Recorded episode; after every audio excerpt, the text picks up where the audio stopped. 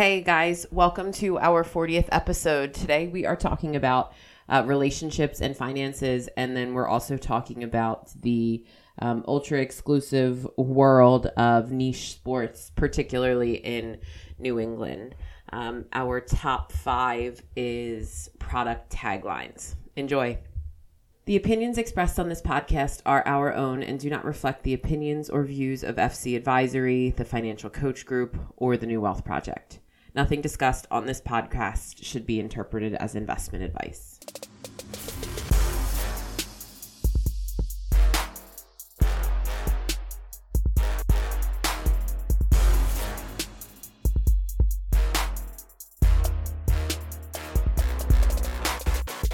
Welcome to episode forty of Untalked. This is Megan. And Mike.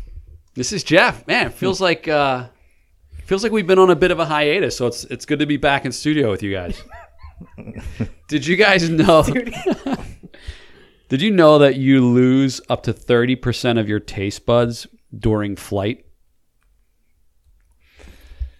So that, mm, that's how they get away with airplane food. Well, they're saying that may be why you feel like airplane food isn't as good as it is, because the elevation in a plane can have like a detrimental effect on your taste buds. Is it a permanent loss? No, no. It's just um, high elevation and low pressure reduces the sensitivity of a person's taste buds. So you're making the argument that airplane food is actually better than we think it is. It probably is. It probably is. Airplane food is trash. You got to bring bring some home next time you fly, and we'll we'll figure this out. I, I think that's the reverse of what your fun fact is suggesting. Okay, just a just a fact. High elevation and dryness. Ew. Reduces the sweet and salty food taste bud by about thirty percent. About thirty. No, I feel like peanuts taste the same as to me as they do on the ground.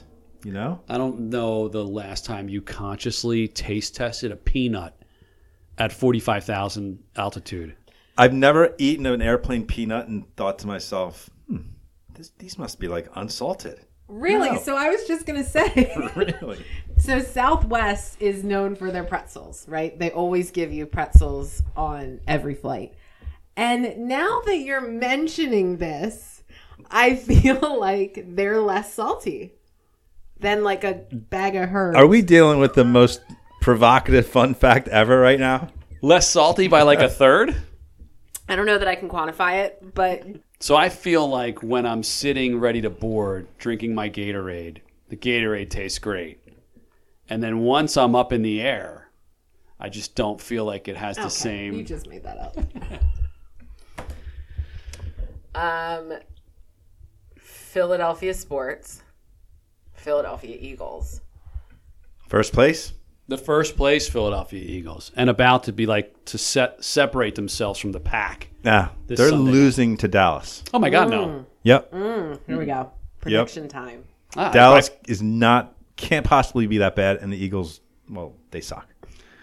So prediction time, the Eagles are going to beat Dallas without a problem. And Dallas is that bad. And the Eagles are starting to figure it out as best they can. That's what you call figuring it out? Well, I just mean they they know that Fulgrim is someone who can catch the ball when it's thrown to him. I think Wentz is understanding at some level, I have about a third of a second after it's snapped to me to do something with it. He still does that stupid try to duck under defenders, yeah. which... Hey, hey, buddy, everyone in the league has figured it out. You, it doesn't work. But I think they're starting to kind of figure it out. And Dallas is that bad, dude. Their defense is horrible. And our defense isn't that horrible. So going up against their third-string quarterback, mm-hmm. like you, you realize Andy Dalton's not playing, right? Yeah. They have no chance, dude. Andy Dalton sucks, though. Come on. And he starts above the guy who's starting, I don't even know his name, who's starting this, this Sunday night. Right. Well, he, there there you go. He's he's oh, next man up mentality. He's at least the ninetieth best quarterback on the planet, right? Yeah, he's got no chance, dude. Wow, what's your prediction? Do you think the Eagles lose to the Cowboys? I've taken the Birds every week, so I'm going to really lean into it this week. And yeah, I'm going to stick with the Eagles, but for no other reason than like I can't bring myself to choose the Cowboys in a situation where it's like the two of the worst teams in the league playing. Yeah, it's that's the Sunday it's, night special it's hard to watch. This week. So if I'm Jim Schwartz, like. Stop CeeDee Lamb, stop Amari Cooper, stop Ezekiel Elliott.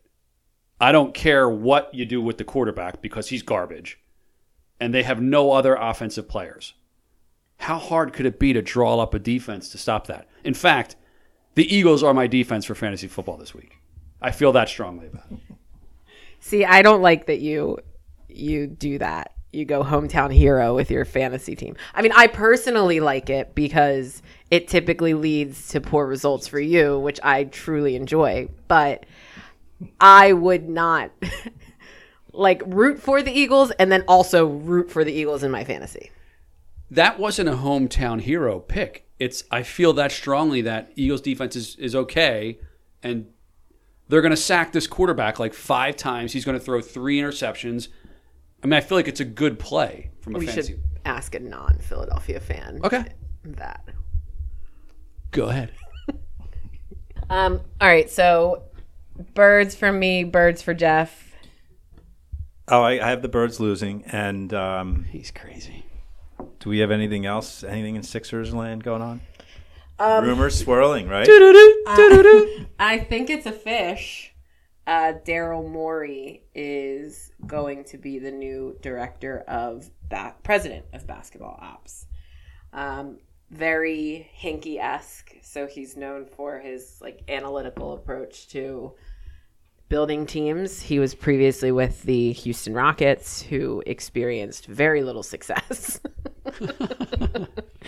um, so yeah, it'll be interesting. I mean, in my mind, it's like it, it's kind of like Doc Rivers. Like in, in isolation, do I like the decision? Yes. Do I think that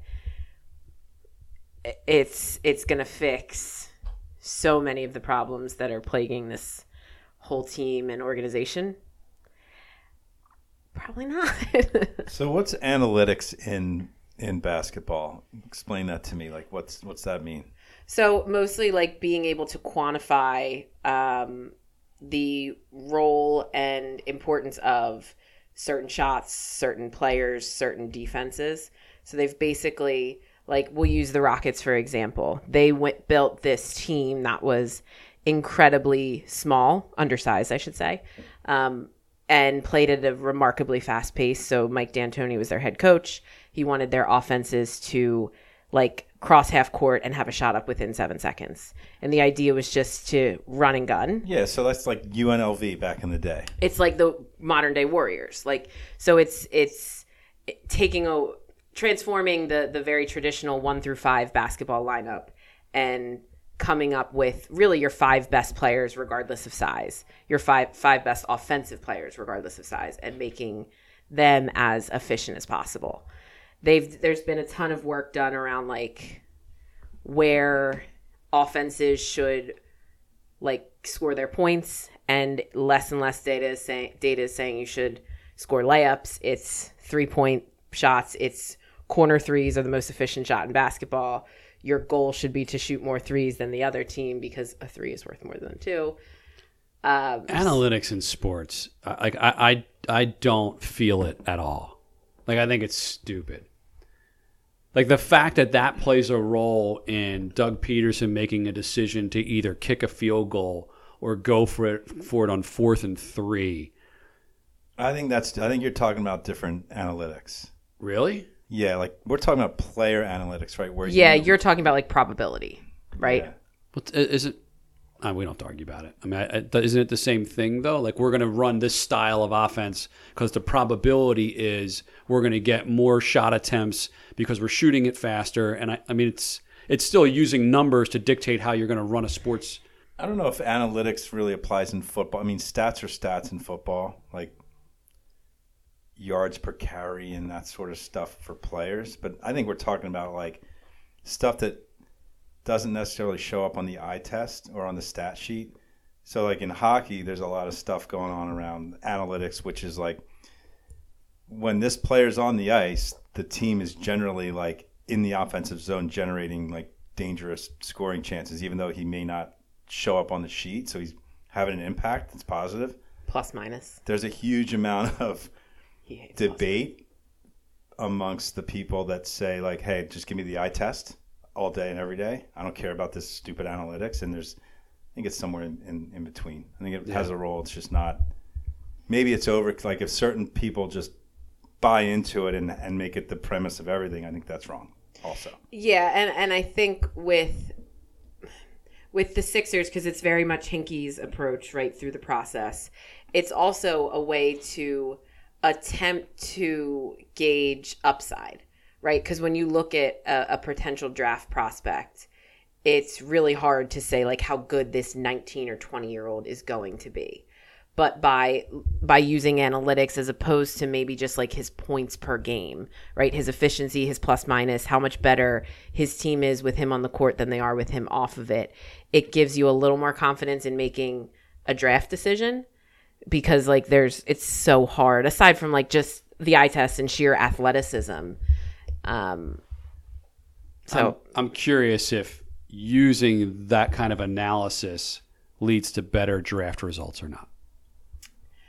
No, I think draft is very, very luck right. based. Um, but sometimes luck and a good player happen to be right picked at the same time. Yeah. Like Steph Curry was a lucky pick for the Warriors. Nobody thought, analytics or not, that Steph would be the N B A player he's become. And since the players that they've drafted around him have been very much based on the style of play that he's thrived in. So it sounds like what you're saying is Sixers are no better off now. I think it's going to be interesting to see how a guy who was just the G M of a team that started five players under like six eight is going to now be the director of basketball ops for a team that has nobody in the top seven who's under six eight. Like he's going very much from like a personnel standpoint from to opposite ends or from opposite ends. But again, like it's a big name. He's a smart guy. He's not part of the ownership group that has existed in Philly before. So at least like the new blood is something I can get behind. But to your point, and I agree with it one hundred percent, he's not going to take one free throw, one jump shot, one layup. He's not going to send one pass to Ben, like, in the end, the players on the court are the players on the court, and that ain't working. Yeah. Unless he can, like, unload Al Horford, Tobias Harris, maybe cha- trade Josh Richardson for, like... like pretty much restructure the entire team. Um. So we have, like, do the Rams have a, like, a snowball's chance to actually, like, make it in the playoffs and possibly, like, a Super Bowl? Like the L A Rams, because the Dodgers just won the World Series, uh, oh, I was like, and the Lakers, Lakers just freaking won the N B A title. Like, can you imagine if the freaking Rams win? They're not going to, right? They have a. Are they in the N F C? Yeah, N F C West, right? So who else is out there? It's Seattle Falcons, which doesn't make sense, but I think they're out there. Seattle, New Orleans, maybe. I might have the wrong division. Who's the best team in the N F C? The N F C West are the Seahawks, the Cardinals, the Rams, and the Niners. God. So the Seahawks are five and one, Cardinals are five and two, and the Rams are five and two. I mean, it's a pretty, pretty much the opposite of the N F C East. Yeah, I saw somebody tweet that the N F C West and the N F C East play two different sports. Like the the the, the team in last place in the N F C West are the Niners, and they're four and three. They have one hundred percent more wins than the first-place team in the N F C East. Yeah, but come on. N F C East, they're playing each other a lot. Tough schedule. Yeah. Yeah. Come on. Good point, Mike. Good point. Uh, yeah, I mean, that would be horrible to have three L A teams. Like, L A people aren't insufferable enough already. God, and this is coming from a LeBron fan who truly rooted for the Lakers. Hopefully not. I hope not. It just wouldn't be fair. Where is the Super Bowl? I don't even care. I mean, what happened? Did, did the World Series end?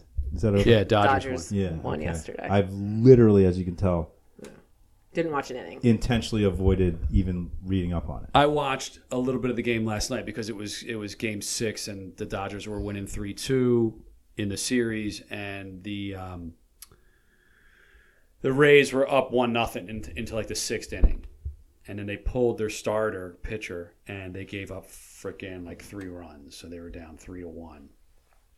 And apparently, because I tuned out around the seventh inning, they pulled one of the Dodgers out of the game in the seventh inning. I think I have the story correct, because of a positive COVID test.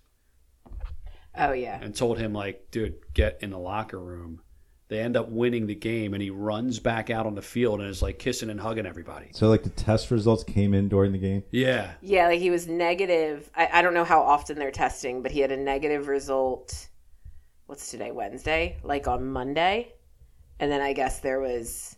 Or it wasn't negative, it was inconclusive, so they had to do another test. Positive during the game, they pull him out of the game, and then he runs back on the field during the celebration and is hugging people. And, like, has a mask on, but then there's so many pictures of the mask off. I mean... Yeah. What's wrong with people? Uh, all right. Is there anything else happening? I don't think there's anything else. No. No, no, no, no hockey or baseball to talk about. I mean, the Masters is coming up in November, if anybody wants to talk about that. Nope. Yeah. Neither do I. I'm out. Coach's Corner. My husband earned less than me for a decade, so I paid more towards our expenses. I want him to repay me. This was a like kind of Q and A or advice column from Market Watch uh, that Quentin Fautrell uh, responded to. Relationships and finances, whether it's a married couple, engaged couples, or newly dating couples, we see a lot of different ways people talk about and manage their combined or separate finances. For new couples, there's typically a lot of apprehension around how much to share related to income, expenses, and debt. For committed couples, disagreements about spending habits tend to be one of the leading causes of divorce. The couple in this article relied on the woman's income for the bulk of their expenses for years, and now she wants to be repaid. I'm I'm like really shocked at how overcomplicated overcomplicated a lot of couples make finances.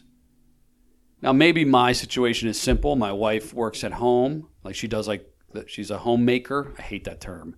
Like she's stay at home stay at home mom, like handles these kids at home with the with helping them in school because it's all virtual. I go to work. But if she worked, we would have all of our income go into one account, just like it does now, pay the bills, and we would, she'd have a credit card, I'd have a credit card, we'd stay within our budgets on our credit cards to shop during the course of the month, and if there needed to be like a major purchase or a big financial decision, we would talk about it like we do now. I can't believe people have like, okay, so she works, like my sister-in-law, my brother-in-law, I know they do it this way. She has like her account. He like bills her for like a percentage of expenses. Like it's so, hey, you owe me X for like Verizon. It's so strange to me. Why is it so complicated? I can't even comment on this. I, I feel just like you do, but even probably more extreme. I mean, in this in this article, Dear Moneyist, she's going on and on about how they started out even. They've been married for nineteen years, and then all of a sudden she started making more money, and now she's pissed off, and she wants like him to pay pay up. Pay Cause who she, up? Because she's outpaced him in income, and then she has this little line in here. Um, um. Otherwise, we're, we're happily, happily married. married. Bullshit, you are. It, that's this is ridiculous, and you're right. Overcomplicating is exactly the right way to describe this. I, again, look, to each his own or her own with the way they want to handle stuff. But to me, this is insanity, making making such an issue about income disparity, which is pretty much the case, like by definition, in any married couple, whether they're both working, one's working, neither are working, whatever. I mean, come on. You, you got married. That's part of the deal. nineteen years later, you're going to gripe and complain and say, pay me back? I just don't... I think that the response to this article was way too nice. I'd like to respond to this one, but it's a little too late. Anyway, go ahead. I'm off. I'm off for a second. I yeah. Can can you can you just explain to me the the separation of finances when there's a married couple, or not even married, just a couple? Why is there a separation of finances? I think that the extent to which I kind of get it is where there's like, a, a, you know, a personal account for for each. Let's say, where you have your little fun money. Let's say you spend it on your butt, and it's not coming out of it. Even even that I don't get, honestly, but I get that. But when you start to divvy up utility bills and five twenty-nine contributions for your kids and say, it makes no sense. I put in more because I made more. It makes no sense. I like, agree. Uh, wife makes three hundred thousand dollars a year. Husband makes twenty thousand dollars a year. So isn't the wife's income going to go into like a joint account that's going to pay all of the bills? And then every month, maybe twenty-five hundred dollars is going to go into husband's individual account. twenty-five hundred dollars is going to go in the wife's individual account that they can use for their spending money for the next quarter. What, like, why isn't it just that simple? Yeah. Why is there this, I'm going to pay this percentage of the bill because I make X? And by the way, I would, my, my answer to this would be like, dear um, dear disgruntled or whatever, sure her name is. Um, dear resting would, bitch face. What I would do is um, I would recommend that you pay your share of taxes in the same way that you're recommending that you share expenses. Since you make so much more than him, you pay the tax bill. Right. Like if he's, I, he's free and clear. If I didn't have your income, I wouldn't pay anything in taxes, so I shouldn't contribute to any of the taxes. I agree. I think this is way overcomplicated and that there are absolutely um, certain joint expenses that regardless of who makes more than the other should become like come from the, the joint pot. I do think, though, there's something to be said, particularly for women, about your dick. All I did was roll my eyes. Yeah, right? And your eyes are still in the back of your head, um, particularly for women. And I say that because a lot of my friends, like, there's... insecurities? I, I don't know if insecurity is the right word, or there is a a common theme that the men in their lives tend to take over the money, like management, we'll call it, like handling the day-to-day bills. And the idea that they know the guy, where every single dollar goes. Um, I, I I can get on board with that for like the first five years of marriage. I think after a certain point, shouldn't you have better conversations around money? Like, our money goes into an individual account at our at our bank where I pay all the bills out of. And then there's a set number that my wife knows I move from the individual account to her individual account to handle house, clothes for the kids, food, whatever she wants. So there's oh, I just like you said, I know where the money is, how much there is, what's what's um, anticipated to be paid for next month. And I usually just spend money if, if and how I want to spend money, whereas I know she doesn't. She may like, I'm going to wait till next month to get this because of the budget that she has or what she's trying to – which is good. She's she's sure she's a better budgeter than I am.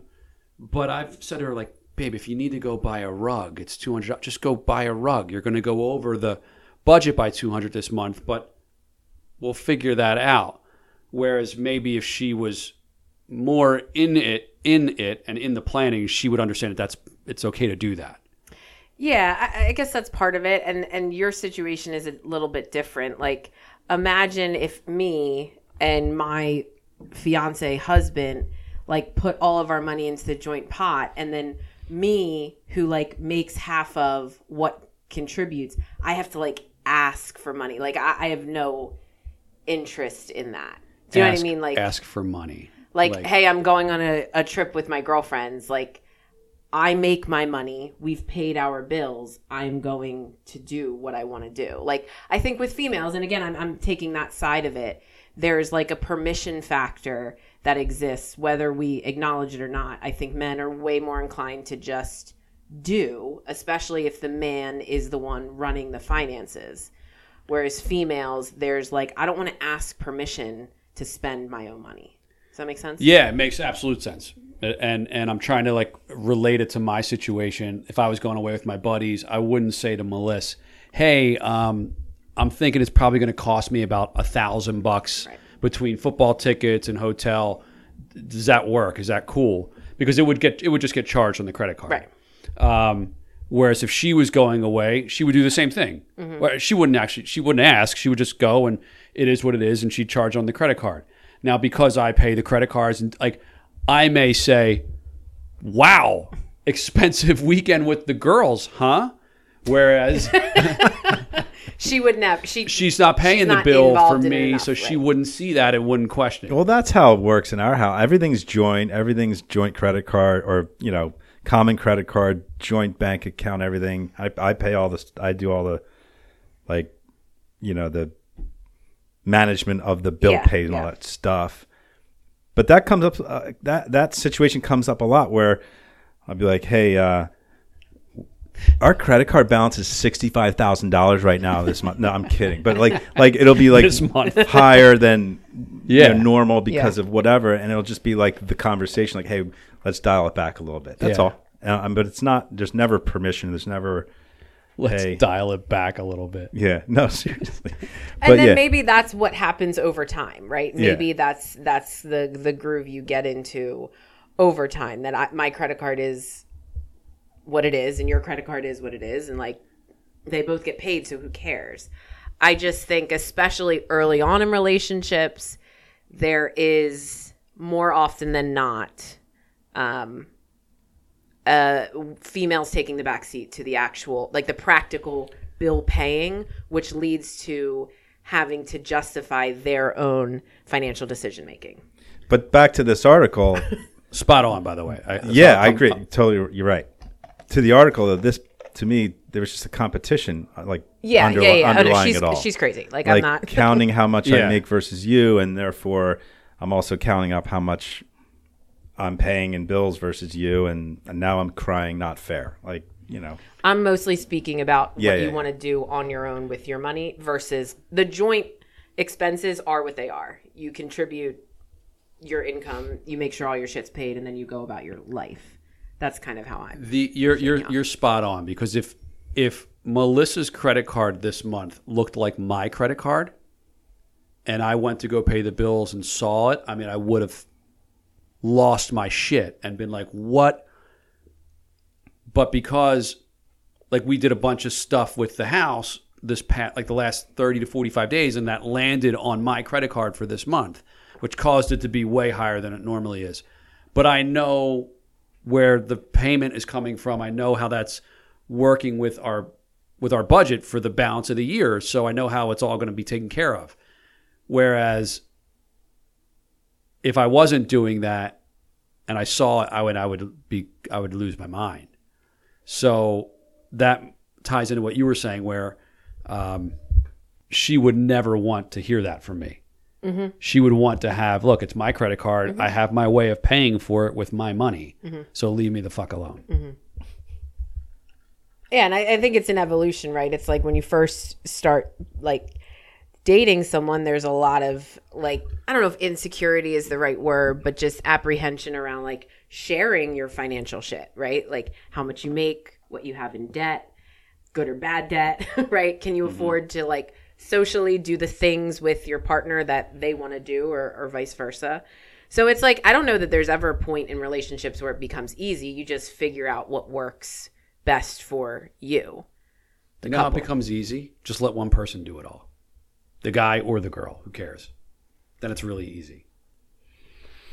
Yeah, but then like in, in your case, and I don't want to pick on Melissa, but like she's absent. Like she's not, and I know she's a part of like the big picture planning, of course. I know you don't make decisions without her, but like if you're, if something happened to you, then what? Yeah, we've we've had like a quick tutorial every now and then, which, but there's no way like she'd have to like. So you're right. It doesn't have to be like, you guys don't have to sit down once a month and like pay the bills. We together. could. And, and, and I've said that wouldn't be a horrible thing. But there needs to be some awareness by both parties, right? I kind of agree with Jeff. Like it, it, it seems to, like in, in our house, it's me doing it, doing all of it, and it is easier because I think if I awareness would be good, but but I mean, too much awareness or too much involvement, it just becomes like it just cre- would create problems. I think. Um, yeah. It, at least the way it works for us, I think. Yeah. And our wives are from a different generation where they're not like the the stay-at-home moms that cook and clean, like that, not that generation, but they're not as sensitive as maybe the younger generation where it's like, I need to be independent and I need to provide for myself. I think like my wife feels like, look, I don't, I don't, he handles the bills and stuff. Like, that's totally fine with right. me. Yeah. No, just because he handles the that. money end doesn't mean he's Mister Money. It just means he handles that stuff. I do all the kids' stuff. Sure. And she's way better at it than I. And I think for our situations, for Mike and I's, they default to us because like, well, this is your business. So you're probably better at than it than yeah. I am. Yeah, I think sensitivity is the wrong word. Um, because I don't think it's something that women are sensitive to. Did I, I say sensitivity? Yeah. You said younger people, younger generations are more sensitive to being independent, and I don't think it's aware is, is, I don't is, well, I don't even know if it's a sensitivity or it just is like you yeah. and Melissa have been doing this for a long time together. You and Pam have been doing it for a long time together, and like you your professional lives and your personal lives came up together. Like I'm thirty-one, yeah, I've established myself professionally. Like I'm not gonna hand that shit over to the guy I marry. Like it's just not gonna happen, right. And that's not I don't think me being independent, it's just me being me. But year five, you're not gonna be like, hey hun, you owe me twenty dollars. No, for the no, bill. I think I've been clear on that. The yeah, joint yeah. shit is the joint yeah. shit, but I'm also year five not gonna be you know, like, why you, did your you spend- showers are twice as long as mine, so right. the water bill is but I'm also not year five, why'd you spend three hundred bucks at the bar? I don't give a shit. Like but like and, his, and if he didn't have Because if because he didn't make as much, doesn't make as much money, if he's doing a guy's weekend, I would imagine he could look at his bank account and be like, hey, babe, like, I'm going to need like an extra five hundred for this weekend. Sure. Strip clubs got expensive these days. Yeah, I'd be like, yeah, here's here some ones, dude. I know we've been on this subject a, a while. I still am kind of curious about the separate like checking accounts or bank accounts, like the the need for it at all. Like you have, Jeff. I mean, that that's, I know you've been running that and it works for you. I just, like, I, I just would never do that. So I have my account. I pay all the bills out of. Melissa doesn't need all that activity in her account. So I put money in her account when we get paid, which is in a, a number that we agreed upon, which she's comfortable, like living her lifestyle out of. So I don't. I, it just goes there, and she does whatever the hell she wants with it. If she decides not to feed the kids for a month and like travel, great. Figure it out. Figure it out. I mean, I know a lot of, at least for like friends of mine, it's more just the the process of opening a new account, right? Because they've like existed with their own bank account. I've had this bank account since I was fifteen. Yeah. Like. It's like giving all up. My direct deposits are here. All of my automatic debits are here. Am I really going to shut up? All, I know there's not that many, but like, so I, I guess in my mind, it would be like, we'd keep individuals and then have a joint. And then yeah. every month or every pay, just move eighty percent stuff around. Of it goes into the yeah. joint. And then I keep my shit and I don't tell him what eighty percent actually is. There you go. I'm sure like the systems are all over the place. Yeah. And the majority yeah. of them are pretty horrible when it comes to couples. Oh, horrible's relative, right? Yeah, sure. Sure. Mine works for me. And you might look at it and be like, that's the craziest system right. I've ever seen. Right. All right, moving on. The mad, mad world of niche sports among Ivy League obsessed parents. This was in The Atlantic, written by Ruth Barrett. Ruth's article takes on the uber competitive worlds of youth athletes from Fairfield County, Connecticut, participating in squash, fencing, and lacrosse, and how these affluent, affluent athletes and their families are on a hamster wheel of constantly increasing competition for spots not, not only in the sports, but spots in Ivy League colleges. Saturation is the term used to describe the pools of athletes vying for elite college exposure and acceptance. Yeah. Dun, dun, dun. It's a tough article to read objectively. Um, what do you mean? Well, for me, because, you know, I'll, I'll just, the first sentence, uh, on paper, Sloane, a buoyant, chatty stay-at-home mom from Fairfield County, Connecticut, seems unbelievably well prepared to shepherd her three daughters through the roiling world of competitive youth sports, blah, blah, blah. Like, what a bunch of brats. I'm not talking about the kids. You know what I mean? It, I, you read these articles about the, you know, of course, it's the world of fencing and, like, high-end country club country sports. club sports and, and maybe even beyond country club sports. Yeah. Especially in the in like hedge fund backyard of of like ultra affluent Connecticut, and, and it's the, the private school upper echelon. The whole article's it's fascinating because it's basically like talking about how how you know there's fewer and fewer spots for these kids at, at colleges for these sports they they played their whole life and trained for. And yet more and more kids are being trained and prepped to play them in college. Or the same amount of spots. Or the same. And just and, three and times like, as many kids vying. And the one example was, I, I forget who it was, was it Stanford maybe that just, just shuttered their fencing program. I might be getting this wrong, but and they did it in, in because of the pressure that or the or the perception that fencing is just a, a rich white kid sport. So we're out. We're out of that business. And like I don't know. This is a this is like, I mean, Sloane in particular, the one the woman that was mm-hmm. agreed to be interviewed for this.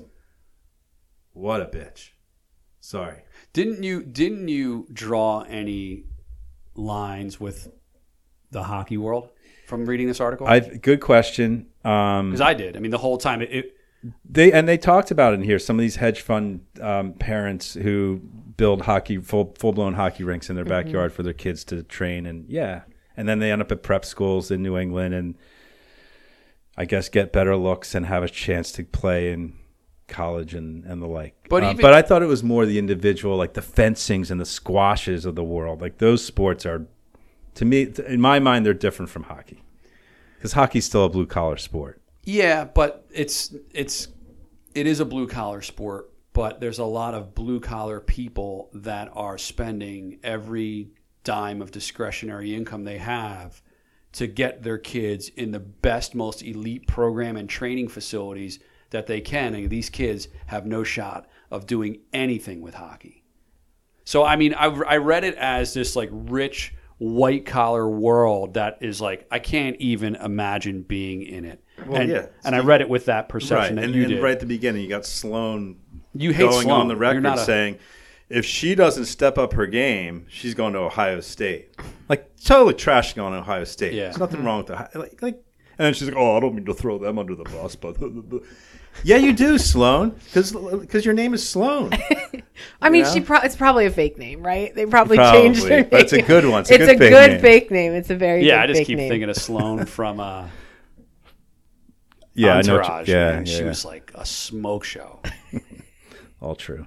Um, anyway, yeah, I just I kind of read it as sports today, not just elite Ivy League. And um, you read it correctly. That's the that's the point of the article. Yeah. Yeah, I guess I read it differently because I I thought about like the accessibility of basketball, of football, of soccer, and they're obviously like less equipment needed sports, right? Less like. Ice time or rink time or I don't know where you fence in like a cage. Like the, I read it like there's another level because the youth sports we're involved in, I'm involved in, we participated in. Like I've always thought that was crazy. And I always thought parents did the absolute most despite the fact that their kid was you know, not going to play at the next level or maybe not even going to make a varsity team. But then there's this lack of ac- accessibility to the sport itself because of money that then in turn just creates this other like ecosystem that's completely separate yeah. from what quote unquote normal people do. Um, yeah. Like there was a point in the article where they're talking about like inner city fence- fencing yeah. programs and some of these kids were really good and they were super excited to be a part of it. But they still had no chance compared mm-hmm. to the white kids up in Connecticut who had those programs plus their own courts plus uh, an hour and a half a day with a pro. Like plus their coach is yeah. best friends with the Ivy League, you know, yes. coach. Like there's there's just a network and a connectivity that that doesn't allow like this these particular sports to be accessible to all. But that network and connectivity, it, like that's described in this world of like pre-college sports, I'll say, is exactly what happens when when when Landon, the lax bro, goes to Yale mm-hmm. and ends up working in, for a hedge fund, right. you know, in, yes. in New York City afterwards, because that's the connectivity that they're paying for, and that that's all part of the program. It's self-perpetuating, yeah. right? It's the parents who create this for their kids, who then create it for their kids, who create it for their kids, and they like they maintain that level of exclusivity. Um, and it's just, I guess in my mind, it was really interesting to read it related to sports so closely, right? Because I've always thought about it as, as like an education thing, and right, and the ability for students to have access to, you know, the best tutors or the best material or the ability to get into these um, prestigious educational institutions. But then you add the layer of sports and it's like, holy shit. Right. It's the cr- the rower or yeah. whatever who that's what gets, that's what ultimately really what gets, gets yep. them into that Ivy League school. It's not what you think, which might be just, you know, fifteen eighty on their S A T or whatever. Mm-hmm. Yeah. I don't know if you guys got through the whole article because it was like long. The Atlantic's good for yeah. a, a wordy article. But I did find it very interesting towards the end where they were talking about how some of these coaches and the scouts from these colleges that are that are looking to recruit kids will maybe see a kid who has who's from Connecticut who has had access to all this stuff, and they said, well, then I see this other kid over here that is pretty athletic and pretty good and didn't have any access to that stuff, and we'll go with them because their ceiling is through the roof. Yeah, where I this agree. Other kid, yeah. they've maxed out and they're probably burnt yeah. out. They've gotten the best training and coaching already, and this is and where that's they are. They are. Yeah. Right. And I see this raw talent right next to him or her, and I'm taking that one. It yeah. kind of like, and I equated that to my son who plays hockey, and I'm like, look, I could put him in method and do all these other things, or if he can still like play at a high level of whatever level he's in, just enjoying the sport, going to his practices, going to his games, maybe working on his game a little bit in the street and in the garage, great. And maybe that will be the look he gets. Like, look, man, this kid has had no training other than the teams he's been on. We don't do method. We, like, that might help him. And if it doesn't, he's not going to be fried from playing hockey twenty-four hours a day, seven days a week. Yeah, there was a lot of, like, somewhat disturbing stuff in it just because of, you know, obviously the, that whole ecosystem of that we already talked about, but there was a lot of discussion in the article about the the kids themselves and their mental and psychological states after doing this and having gone through this, and, you know, it's real. I can't believe it's real. I mean, I believe it, but I just, I can't believe reading the article. Like the woman talking about, and it may have been Sloane, you know, we we shut it down. And I watched my girls yeah. laying on the trampoline, right. like do like having make, a conversation with each other. Yeah, and yeah. I was like, oh my God, this is what life's about. And then like three days later, she's like, get back on the treadmill. Let's go. Like, yeah. th- there can't be people that crazy. There oh, there yes, are. there are. There you are in, in this in, in our world. How are they married? Like, how is the husband not like, bitch, you're crazy? Leave these kids alone or we're all out of here. Like, how is that not happening? There aren't enough coaches or or third party, I don't know, like skill, what's the word I'm looking for? Um, like scouts or great that that have the balls to say to a parent, your kid's not that good, right? Like we are constantly, constantly, constantly building these kids up. And I understand it's for their own sanity too, but like we have inflated egos beyond like True. beyond fixing. And I had a conversation yesterday with the worst player on my basketball team. And I said more good things than bad things. It's your fault. It's, it's, no, I know, I know I'm part of the problem. And I know that the people who coached me and watched me did the same thing. Like I was constantly told how good things I did well were. And the things that I needed to improve upon were, were secondary.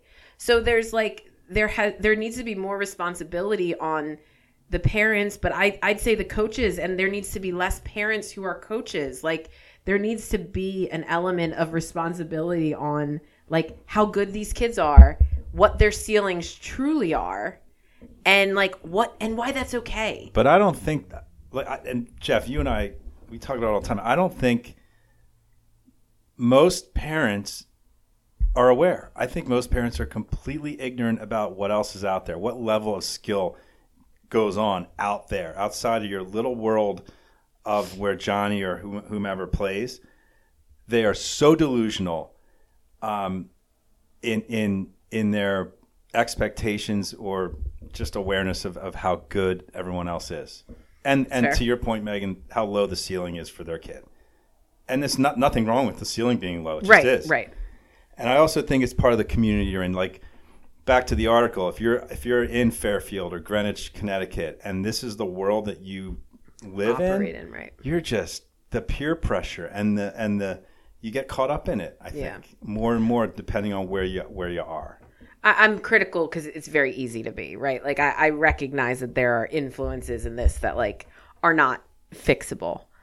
I just, I, I constantly think about how much better people think their children are oh, yeah. than they are. And it is shocking.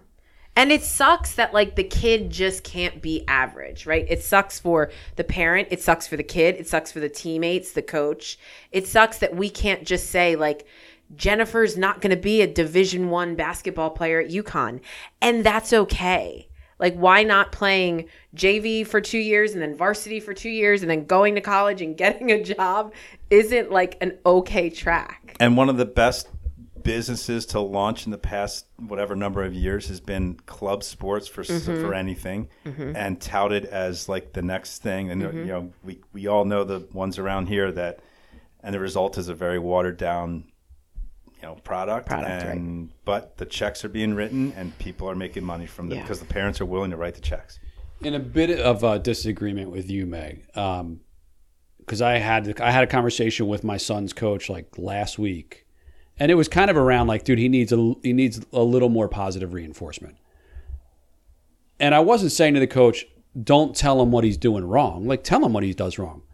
But he's he's twelve, and it's not these it's not the fault of these kids. They've been raised in a society now where it is, hey, you're great. You can be whatever you want to be. Like, they have these big egos, not their fault. So it's tough to just treat them like I was treated. Like, you can get cut from like the basketball team in, in grade school. Like, there's tryouts and you cannot make the team.